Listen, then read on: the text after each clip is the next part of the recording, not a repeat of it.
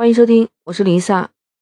现在已经进入暑假模式了，因为现在这种常态化管控啊，感觉如果是没有必要的话，大家都还是待在原地都没动。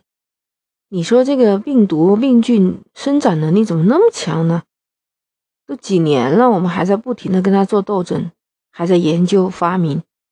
哎呀，希望能早一点发明出一种药物来，然后大家都不再生这个病。可以正常的恢复生产和生活了。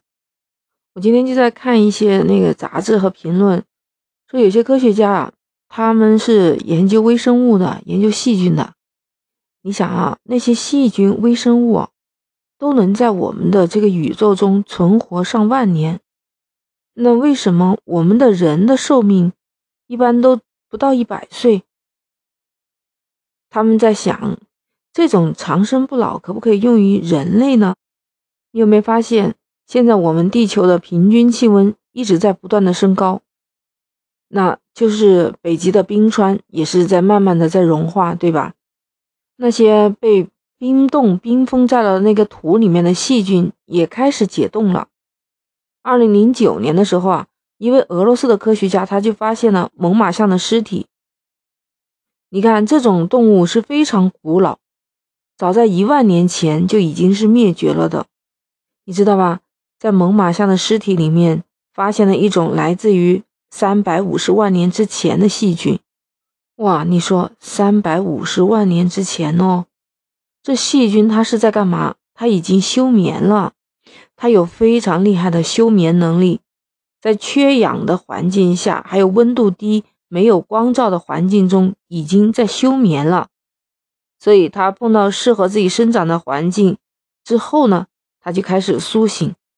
而且，科学家还发现了这种细菌还能耐高温、耐酸碱度、耐辐射耶。其实，一般呢，科学家多数都认为世界上不会存在永远不会死亡的细菌。但是，有些细菌他们认为是能够进行自我修复的。这就像这个远古的细菌，能够不断的进行自我修复。一直保持旺盛的生命力，就活到了后代。好，为了得到永生，科学家把这个细菌注射到了他自己的体内。因为俄罗斯的这科学家认为啊，细菌或许能够帮助人类找到一种长生不老的方法，人也可能会利用这种细菌来达到自我修复的能力，有效的抵抗自然衰老。当这科学家有这个想法的时候啊。他就开始用动物和植物进行实验，他发现植物细胞注射这种细菌以后生长非常快。他还在小老鼠身上做了注射，然后小老鼠就变得非常的活跃。经过这一系列的实验，科学家就做出了这么疯狂的决定。他决定用自己的身体亲自进行实验哦。有一天，他就把装有细菌的培养液注射到了自己的体内。然后看看自己的身体有没有什么变化，还好他打了这个细菌的这个溶解液以后啊，还没有什么出现异常反应，细菌的状态还比较稳定，没有发现变异。但是后来呀，这名科学家表示，他自己的感觉是非常的良好，一年到头都不会生病。再后来，科学家对自己的身体又做了一次检查，你猜猜看结果是什么？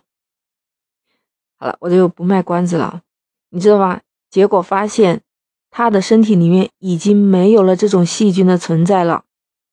那科学家们就想啊，可能或许这种细菌能够强健身体，但是呢，它不一定能够让你长生不老。原来这样疯狂的举动，实际上还是证明了世界上还没有一种东西可以让人身体长生不老。如果真的让你长生不老了，你觉得？这个世界是变得好了，还是变得可怕了呢？